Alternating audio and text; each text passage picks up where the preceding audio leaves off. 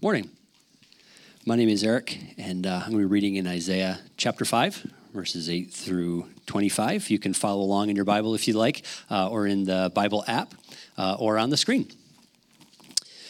Beginning in verse 8 Woe to those who join house to house, who add field to field, until there is no more room, and you are made to dwell alone in the midst of the land. The Lord of hosts has sworn in my hearing Surely many houses shall be desolate, large and beautiful houses without inhabitant. For ten acres of vineyard shall yield but one bath, and a homer of seed shall yield but one ephah. Woe to those who rise early in the morning that they may run after strong drink, who tarry late into the evening as wine inflames them. They have lyre and harp, tambourine and flute, and wine at their feasts, but they do not regard the deeds of the Lord or see the work of his hands. Therefore, my people go into exile for lack of knowledge. Their honored men go hungry, and their multitude is parched with thirst. Therefore, Sheol has enlarged its appetite and opened its mouth beyond measure.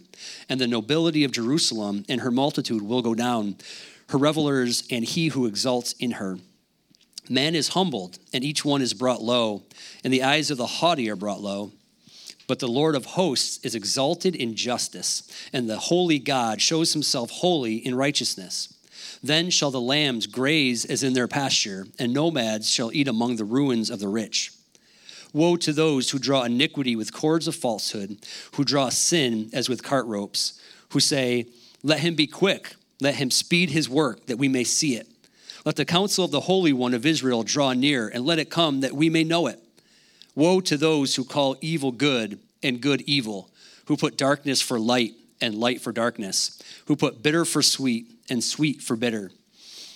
Woe to those who are wise in their own eyes and shrewd in their own sight. Woe to those who are heroes at drinking wine and valiant men in mixing strong drink, who acquit the guilty for a bribe and deprive the innocent of his right.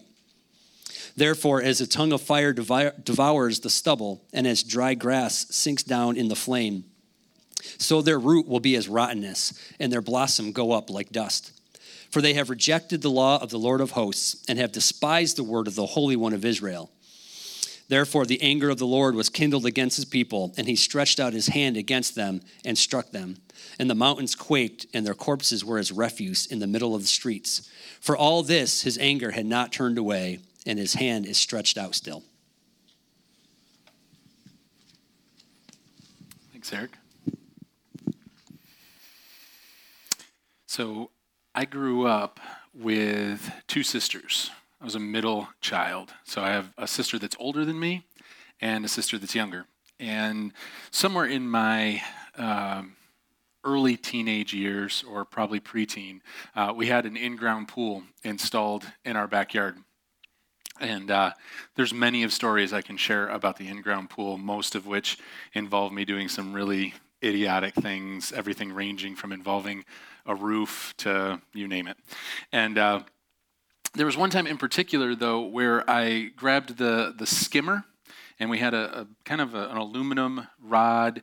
Uh, it was you know, not like the big round ones, but a little bit more narrow, and uh, had a skimmer at the end of it. And I was cleaning off the pool, and my younger sister Jenny was jumping around, and she had like um, these uh, goggles on. If you remember, like the old school goggles that you could dive with, you can still use them for like snorkels, but most people dive with like real small goggles now. But she had the full glass thing. That'll be important in a moment. Um, she was uh, kind of jumping around, and I had this uh, amazing idea that this skimmer could function kind of like, I don't know, like a harpoon.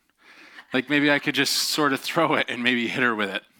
And so I couldn't really think of a, a, good reason to do that and her be willing, except to maybe convince her that it would be a game. And so I said, you know, why don't we play Eskimo? And she's like, how do you play Eskimo? I was like, well, you jump around like a whale, and I throw this harpoon at you. and she was like, okay.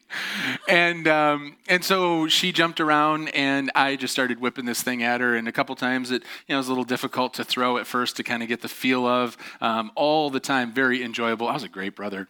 And, uh, and so there's this one time in particular, she starts jumping in and out of the water, and she's jumping to and fro, and uh, we're just having a good old time, and I'm just rifling this harpoon at her.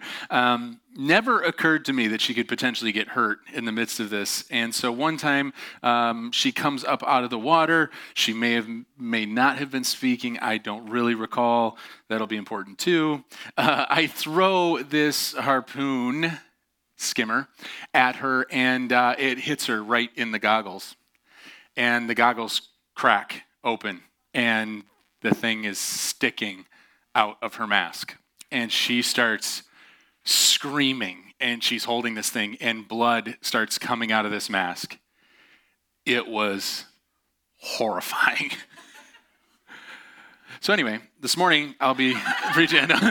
Just wanted to share that story, right? Great. No, there, there's a point. And so, my older sister Valerie comes running out of the sliding glass door because she Jenny is screaming and Valerie comes out and she looks she's like oh my gosh oh my gosh and she turns around she goes dad Claude tore Jenny's eyeball out and she just starts screaming. There's a stick hanging out of her head. There's there's uh, there's a metal bar through her brain. Like she's saying all these things and she's running into the house. I'm like wow we are overselling what's happening. And then i'm thinking does she see her eye? And i'm kind of looking around the pool. I'm like is it in her brain? I'm not sure. And so uh, the whole time, I'm just like kind of locked up and I'm like, oh, it's okay. Like, how do you tell somebody that's okay? I can't see anything. All I see is blood. I'm like, you're all right. and uh, so my mom and dad come out, and of course, I can't even imagine, especially now that I'm a parent, I can't imagine what they were thinking and feeling as they saw this scene. And so, uh, to put your mind at ease a little bit, um, I missed her and uh, it, it, hit the goggles and it was like plexiglass they're like plexiglass so it broke and the plexiglass cut right beneath her eye thank god right here and uh, so she ended up with uh, some butterflies and, and they were able to not even i don't even really notice a scar now uh, no, I really don't. I want to like put this picture up, and Jenny's. Wasn't my fault. let's play Eskimo. like, let's play Hunter now. run. No, anyway, no, we didn't do anything like that, as if I have to say that.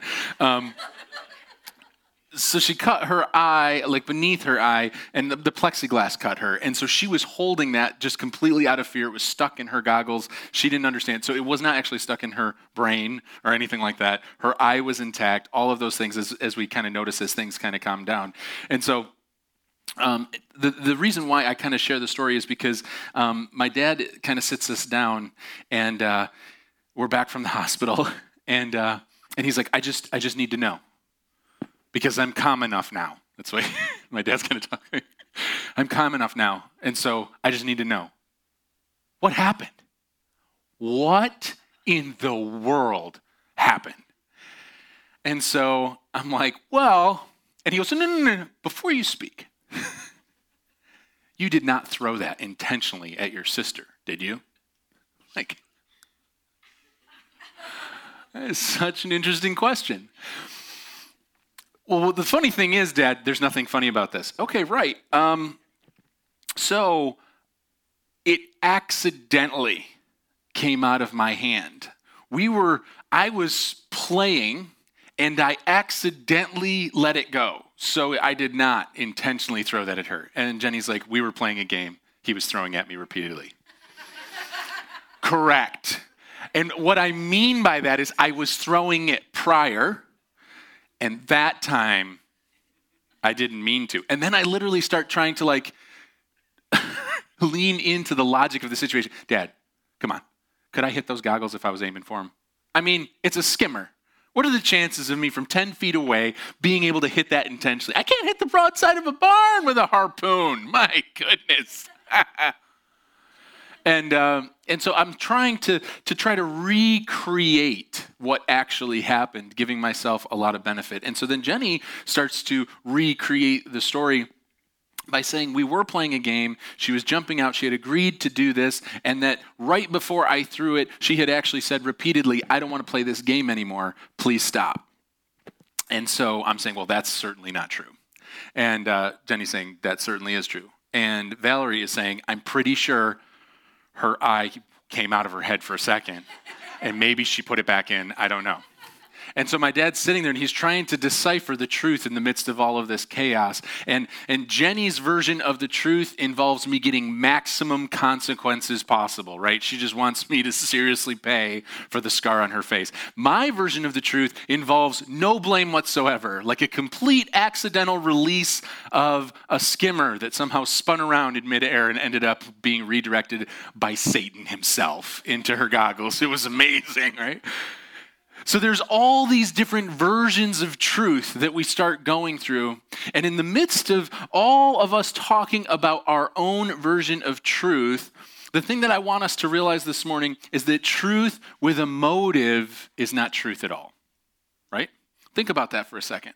When you when you come into a situation and you have a version of truth, your version of truth with a motive is not actual truth.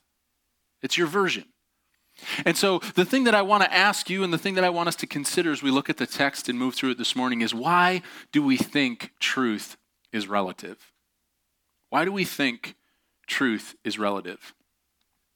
And I think on some level it's attached to this idea of people proclaiming truth with a motive.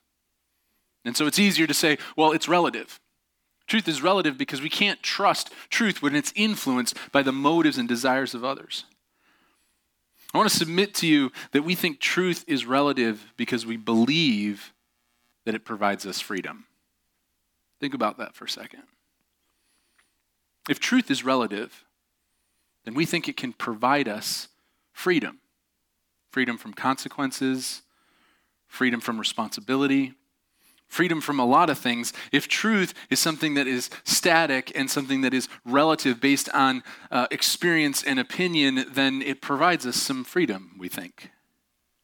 If we can divine, define our own truth, we believe we can be free from the rules and restrictions of others. I said that weird, right? Rules. I would have loved to be able to like misspeak and just move on, but I can't because the whole time, I'm like, did I just say rules? If we can define our own truth, then we believe we can be free. We think that's freedom from the rules and restrictions of others. Basically, we, like Israel, want to avoid the consequences of our actions. Last week, we learned that the, the vineyard that Isaiah was talking about in the verses prior to the one we're looking at this morning, prior to this morning's pericope, represent Israel and so this vineyard represents Israel, and God is the farmer. And although the farmer has gone above and beyond to do all things right, as we learned last week, the vineyard produces bitter grapes or stink fruit, if you were here last week, which represents Israel's sinful behavior. So God creates this perfect environment for Israel, the people of Israel, to flourish, to make good choices in order to, to live life to the fullest, and instead, the fruit of their life is stink fruit. It's sinful behavior. And so now, in this morning's passage, we see six woes, if you will. They're woe statements. And then four therefores. And you heard that as Eric read it a moment ago. In the original Hebrew, the word for woe is, is a word associated with funerals, interestingly enough. It basically means beware of judgment about to come on you. Woe. Beware of the judgment that's about to come upon you. And it's usually connected to funerals. So, woe here in context implies a death lies ahead. A death lies ahead as a result of their sins. The four therefores lay out the consequences. And so we have these woe statements with a therefore. So, because this is, is a decision you made that's leading ultimately to death, therefore, here are the consequences of your life. What's most tragic about this text this morning is that the consequences are avoidable. It doesn't need to be this way.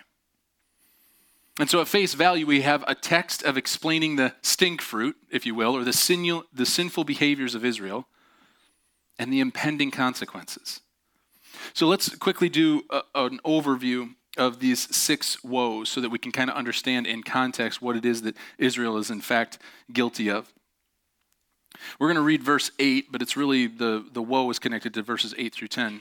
verse 8 says this Woe to those who join house to house, who add field to field, until there is no more room, and you are made to dwell alone in the midst of the land.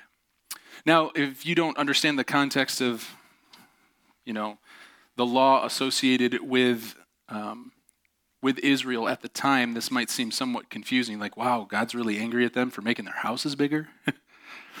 uh, the reality is, there's a, a, a law that it's connected to what's called the year of Jubilee. And so the year of Jubilee, according to Jewish law, required people that uh, had debt uh, owed them to, in the year of Jubilee, to let the debtors free of the debt remaining. And so it provided this opportunity for people that were in need, for people that were poor, to be able to uh, move forward in what it is that uh, God would have for them. And so it's kind of this balancing of the, the nation of Israel that was the law. And so, what we see here is uh, Isaiah is talking about the fact that Judah has decided to go against the law of God. And instead of uh, giving people what it is that the Lord would determine is deserving them and the, the mercy that they deserve, instead, they're actually keeping their property. They're taking advantage of the poor, of the needy. And so, they're basically being greedy. They're taking property and they're retaining it for themselves to make their homes larger.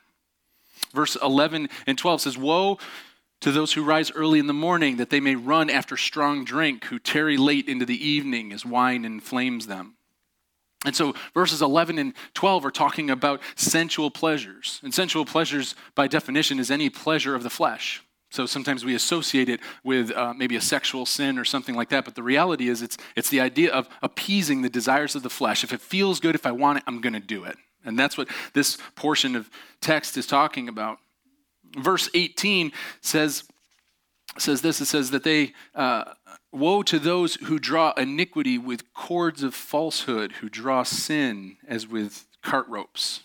So, cart ropes were something that was used in their society to literally pull carts closer to them. And so, the wording of Isaiah is that literally you are drawing sinful activity closer to yourself. You're engaging in what you know to be sinful activity. And then verse 18 is actually daring God to do something about it. Like, hey, you know what, God, do what you got to do, but I'm having fun right now. We see in verse 21 Woe to those who are wise in their own eyes and shrewd in their own sight. So we see this arrogance coming up in the nation of Israel. Verses 22 through 23 says, Woe to those who are heroes at drinking wine and uh, valiant men in mixing strong drink, who acquit the guilty for a bribe and deprive the innocent of his right. Talking about a text of corruption that's happening in the nation of Israel. Corruption and social injustice running rampant, running rampant. And so, the temptation here this morning, as a preacher, to be honest, to be transparent with you, it would be very easy for me to simply say, Let's go through these list of woes. Oh, you arrogant people. You make your houses bigger and there's poor people all around. The social injustice is ridiculous. So I could sit here and browbeat you really well with the text, completely uh, mishandling it for the purpose of some form of manipulation or authority. the reality is, I can sit here and say, hey, don't do this stuff, but that wouldn't work, right? I mean, if it would work, my goodness, then Israel would have been behaving Uh, because they knew the rules. They knew what was involved. So they knew very clearly what not to do, and yet they engaged in it. And quite honestly, I could convince you today what the rules say. And the reality is, is sin-filled people, we'd still engage in it. Because of our own depravity, because of the condition of the brokenness of mankind. And you may be tempted this morning to think, wow, these people were a mess. Like as you read through it, you might be like, these guys, they were a real hot mess. I'm glad I'm nothing like that. I'm so better behaved than they. But we're not. We're not. We're just as broken. We're just as greedy. We pursue the, the pleasures of our flesh. We engage in sinful activity. We're arrogant. We're corrupt. And we suppress the needy. In fact, if you think that you're better than the people of Israel, then you're struggling with self righteousness and moral superiority. You see, that's a whole nother message The reality is, we're all sinners. We are all sinners. But you may have noticed if you're following the text that I skipped a woe. I only gave you five woes, there's a sixth.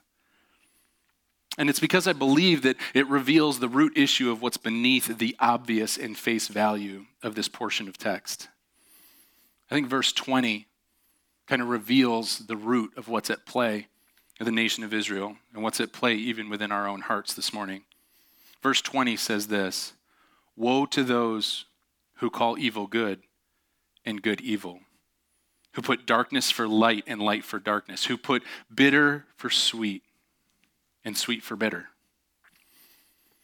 Israel was redefining truth. They were trying to redefine truth. Good is evil, evil is good.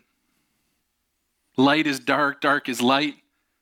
In an attempt to justify their actions, they were attempting to redefine truth for their own benefit. Sound familiar? Redefining truth for our own benefit. Here we are again. Truth is relative.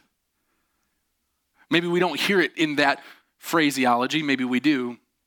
But this idea that there's no absolute truth, so that we can then act the way we want and do what we want. I want to submit to you freedom comes from truth.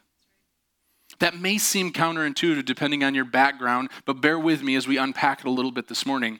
Here's the problem we live in a society where truth claims, just claims of truth, can be used for manipulation, right? Declaring truth can be more about control than anything else. Especially when we know the truth well enough to leverage it for our own gain. Some, something, saying something is true can be a power play for the purpose of manipulating a group of people or even an individual. I was raised in a church, and I saw a lot of this by well intentioned spiritual people. It was about modifying behavior. This assumption that if we got people together in a church and we just convinced them of the depravity of their own lives, then maybe, just maybe, we could get them to behave. To what end? Like, what's the goal? To make them look spiritual, but inside they're depraved? Listen, when you come in here, look like you have it together because it makes me feel better about myself. I'm not sure the motive. They'd use scripture and the consequences of hell as a way of controlling people and modifying their behavior. And in time, I saw right through it because it was impossible. It was impossible to behave. I would come to this place and be like, there's no way everybody is behaving this well. I saw Mrs. So and so drop the F bomb in the parking lot the other day. and now here she is, like telling me I can't say shut up. What is going on? This is inconsistent. This is hypocrisy. None of this is true, right? That's the world we live in. We, we live in a world that looks at broken people that are trying to behave as people that are just putting on some type of a joke that it's exhausting. It's impossible. And it made me question everything. I became a skeptic and a cynic, all the while becoming the best behaved. Isn't that interesting? Sitting back and saying, like, I'm not sure any of this is real. Like, it seems like there's so much inauthenticity. Yeah, that a word? Whew. All right. Looking at my wife. She's like, mm. just taking up. Yep, that's one. And, I, am looking around, but the whole time it's so embedded in with me, in my heart and in my soul, because of the way that I was raised, that I am fearing hell. And I feel this tension to say, I must behave, I have to behave. And so, all the while questioning everything and yet being better than anyone else around, looking down on others with moral superiority. Pfft, I can't believe I can't get their junk together. Are you kidding me right now? What a hot mess you are. Look at how good I am. at faking this thing called spirituality. Here's the problem when it's about behavior modification and the twisting of truth, if you can't do it, you're crushed by it. If you can't behave well enough, you're crushed by it. And you say things like, I just, I don't know if I can be a Christian. I tried it, it's too hard. And for people that have an authentic relationship with God, you're like, it's too hard to engage with God? I don't understand. And what they're really saying is, it's too hard to behave all the time. I can't do it, it's crushing me. So, on the one side, you have this, this crushing reality, but on the other side, you have people that are getting it done. I mean, they're behaving.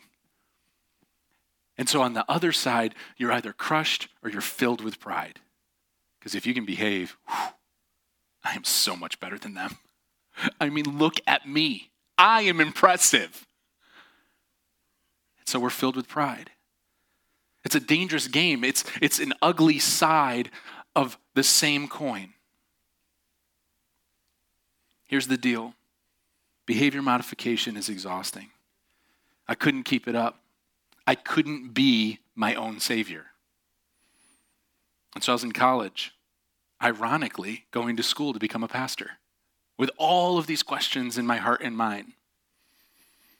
And I read a book called Mere Christianity by C.S. Lewis and it blew my mind. It blew my mind because for the first time in my spiritual life, I realized that I didn't have to check my brain at the door in order to have an authentic relationship with God.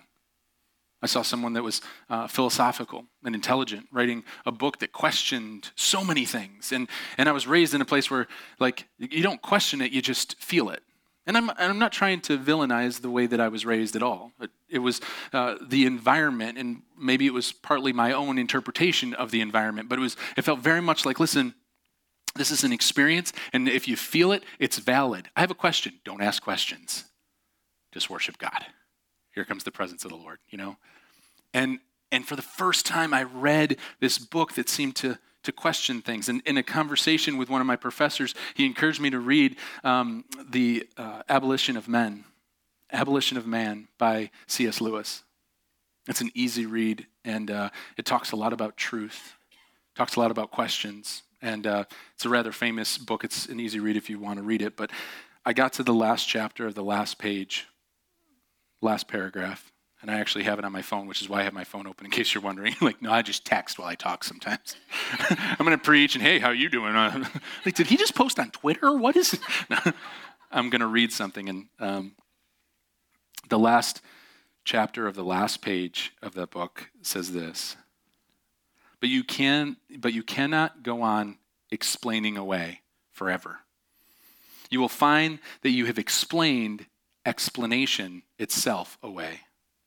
You cannot go on seeing through things forever. The whole point of seeing through something is to see something through it. I love that.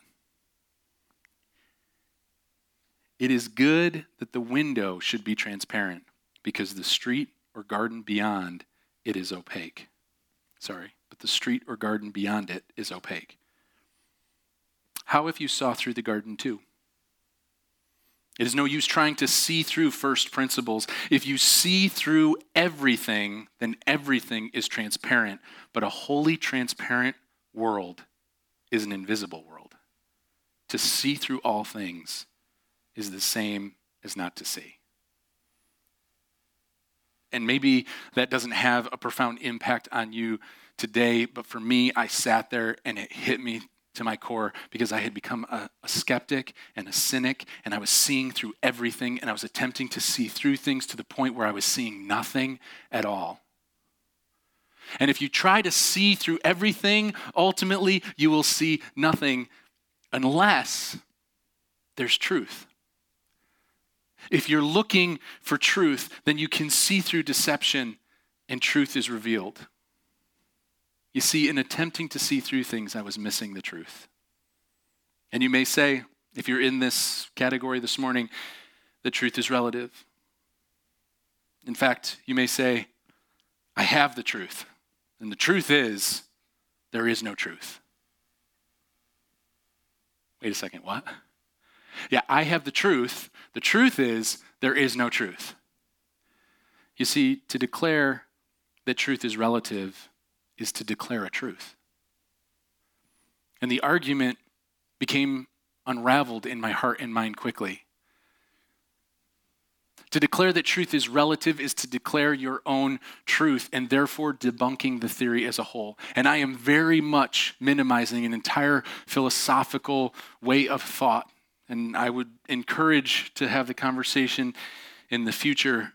I can't do it justice this morning. With the time that I have today, I want to explore how this connects to today's text. You see, because Israel was redefining truth And now there were consequences in verses 24 through 25. The wrath of God was coming on them because of their desire to redefine truth. And as I pursued truth, I discovered the well meaning spiritual people in my church were misrepresenting God.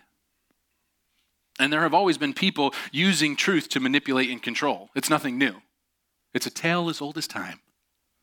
I think that's a Disney movie. But it's a tale as old as time. From the history of the world, people have been attempting to use some form of truth in order to manipulate and control. Jesus even confronted people in his day doing the same thing. They were called Pharisees. And they perverted the truth of God for the power that they could possess, misrepresenting God. And what did Jesus call them? Vipers whitewashed tombs. A whitewashed tomb. A whitewashed tomb is so clean on the outside, but inside there's death, bone, and decay. You're so well behaved on the outside, but you're dying inside. You're misrepresenting God.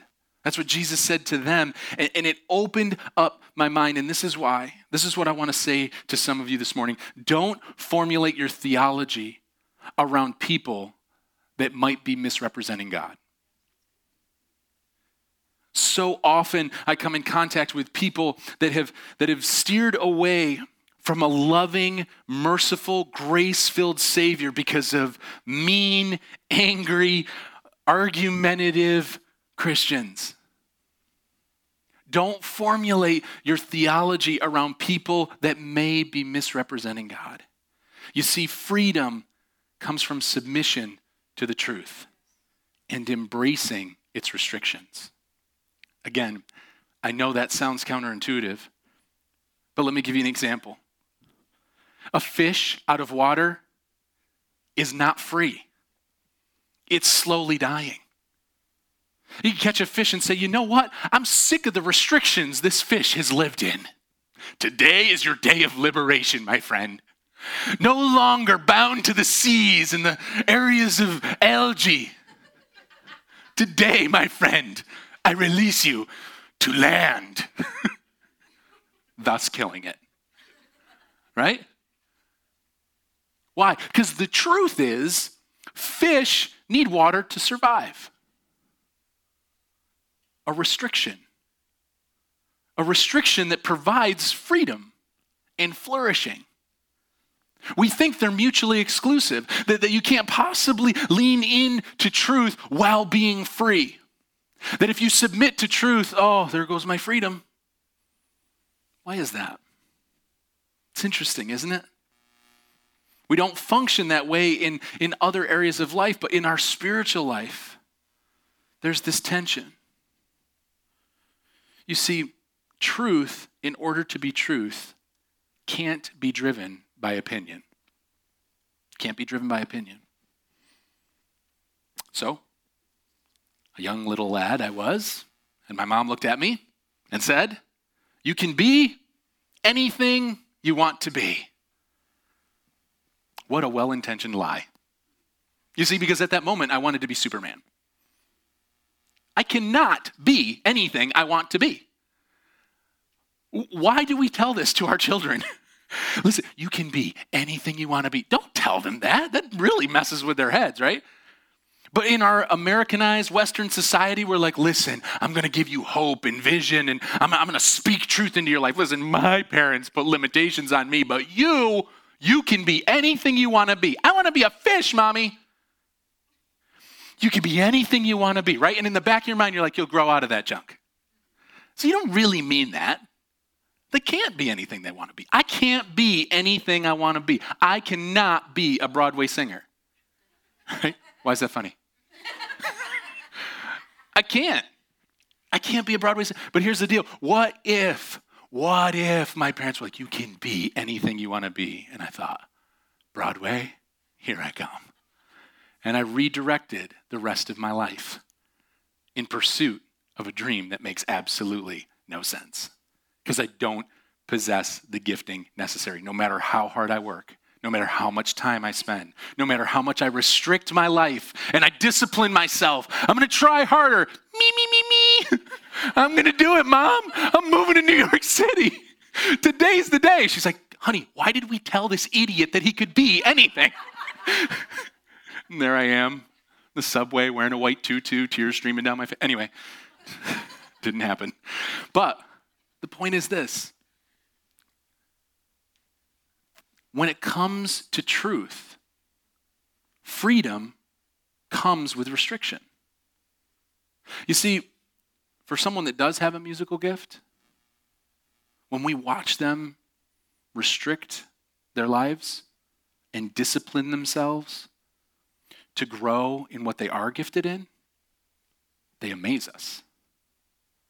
Isn't that interesting? They're finding freedom by restriction. We call it discipline. They've found their truth, and then they're restricting themselves in order to find the fullest version of their life. We do this all the time. But within our spiritual lives, we think, no, God doesn't have a plan for me.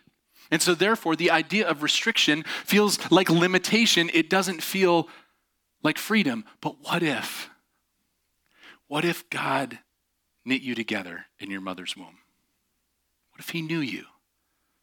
What if He made you for a purpose? What if He had a plan for you? Freedom comes from submission to the truth and embracing its restrictions. The question is is the gospel truth or opinion? That's the thing you have to decide this morning.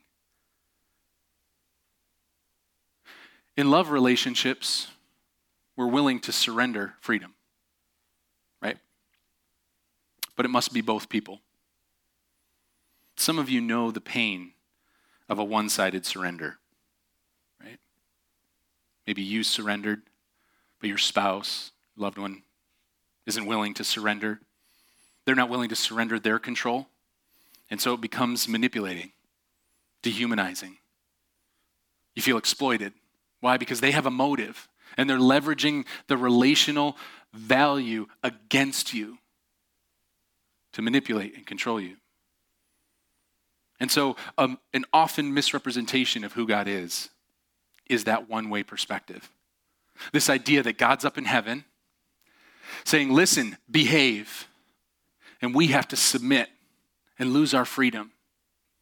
And we fear being exploited and dehumanized. And so we think, I, I don't know that I can do that. It seems like, man, it seems like religion is for weak minded people. But that's not the truth.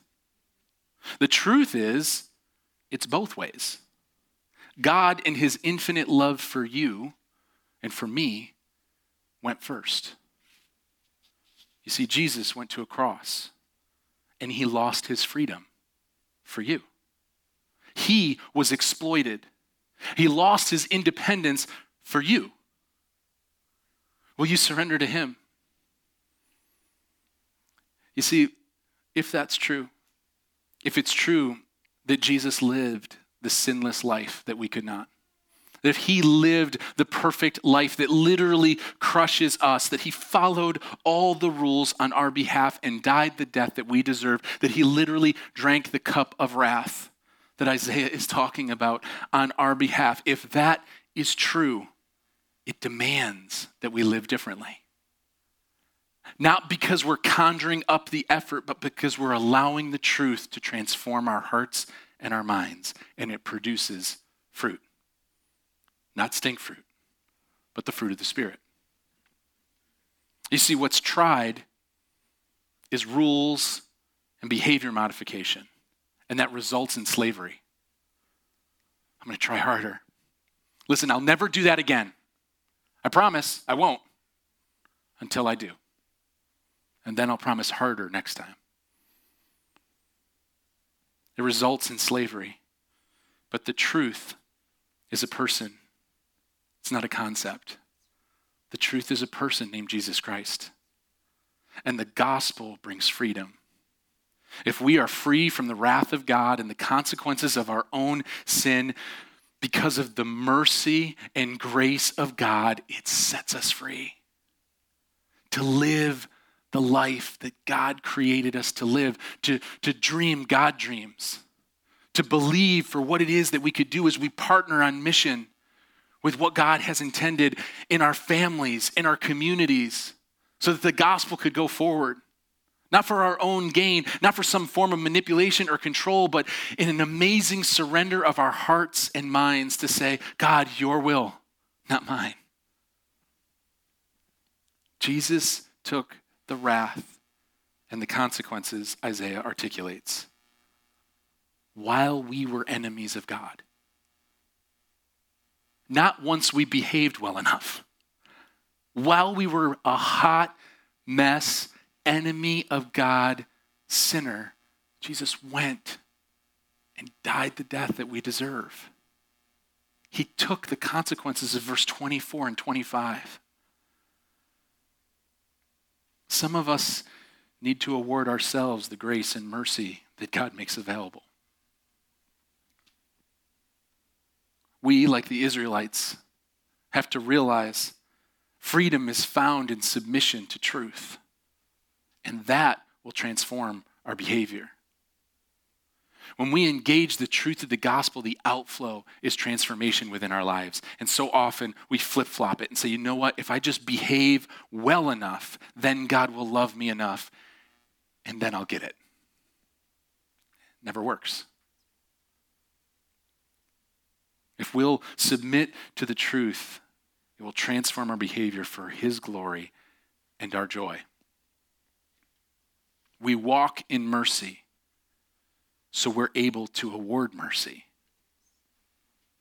That's the intention. We, we are awarded grace and mercy so that we can extend that. And so this morning, I don't want you to, to look at this pericope, at this text, and just say, okay, here's all these woes. These are all the things I promise I'll never do so that I can avoid this terrible thing called hell. Listen, it's not about doing, it's about accepting what Christ has done and embracing the truth of who Jesus is and allowing it to transform every relationship and interaction we have. And it sounds risky, right? Well, I don't know. I mean, what if I'm still a sinner? yeah. We're all sinners saved by grace, right? That's what Scripture tells us. We're sinners saved by grace. And so let's embrace that reality and extend grace and mercy to others around us. We say every week here that the text requires something from us. And so I want to challenge you this morning as we draw things to a close and begin to consider what response looks like. I want to ask you this question Who will I extend mercy to? I want you to consider that as an application this morning. As you leave this place, who will I extend mercy to? It's a multiple faceted response, right? Because for some of us in this room, the person you have to extend mercy to is yourself. And what I mean by that is, is a surrender to who it is that God says you are. And a surrender, maybe, to God. If you're in this room this morning and you have not crossed that line of salvation, you haven't asked Jesus to be the Lord and leader of your life, maybe that's your application this morning to acknowledge the fact that you don't have to just continue at your best efforts to try and be more spiritual, but actually rest in who God says you are and allow that to transform every area and facet of your life. If that's you this morning, it's as simple as praying a prayer, asking Jesus to forgive you of your sins and be the Lord and leader of your life. I'd love to have a conversation with you if you decide to pray that prayer today. For others of us in this room, maybe you've crossed that line of faith You're questioning what application looks like for you, and maybe for you, the application looks like forgiving others. That there's this tendency to, to keep a list of wrongs, a list of hurts, a sense of control. If I forgive, then I'm releasing some form of control. I'm almost validating their actions. But this morning, the text is saying, listen, if you are going to walk in the grace and the mercy that God has awarded you, how dare you refrain that from others? Would you be a person that extends grace and mercy? A person that allows the fruit of the Spirit to be evident in their lives because you've been transformed by the truth of the gospel, not because of your own efforts to conjure up spirituality or best behavior, because that never works, but instead resting in the reality of who God is and allowing it to transform every relationship. For others of you this morning, maybe you're like, listen, I've surrendered my life and I function the best that I can, extending grace and mercy to others. And I want to challenge you this morning that maybe your application is to live on mission in a different way, to extend mercy in a way that can partner with the church in areas of social injustice, in areas of reaching those that are lost, people that have not ever been extended any type of grace and mercy, and you are a voice of truth to extend to them. Listen, you're loved. There's a God that loves you right where you're at. I don't know who you are, where you're at currently in your spiritual journey, but I know this the text requires something for every single one of us to simply attend church and to leave having attended it without it wrecking you a little is simply missing it altogether. So, what does it require of you this morning? Let's bow our heads. As you bow your heads, whether you close your eyes or keep them open, that's fine. It's up to you. But as you bow your heads this morning, I want you to consider what your application looks like. What is it that the Lord is asking of you? What does the text require of you this morning? We're going to go into a time of response. We sing some songs, just respond to the Lord in a form of worship because of who He is and what He's done. And as we go into that time of response, I want to challenge you to consider what the application is for you, what it is that the Holy Spirit's speaking to your heart, to your mind. Maybe the person that you need to forgive. And maybe you don't even have to forgive them to their face. Maybe it's something within your heart and mind where you're carrying something that they don't even know, and you just need to lay it down. Say, okay, enough is enough. I don't know what it is, but I know Lord wants to do something today. Let's pray. Heavenly Father, would you search our hearts this morning? Would you search our hearts and put your finger on the, the thing that we need to direct our attention to. Father, we're so thankful for what it is that you've done for us, but we know that that which you have done for us is not a, a get out of jail, get out of hell free card. It's so much more. That we would live on mission, that we would participate in the redemptive narrative that you're writing in the lives of everyone we walk past every sphere of influence that we walk into, whether it be our workplace, our, our classrooms, whatever it is, Lord, that, that you're speaking to our hearts and minds, we simply declare ourselves available. We respond to you this morning.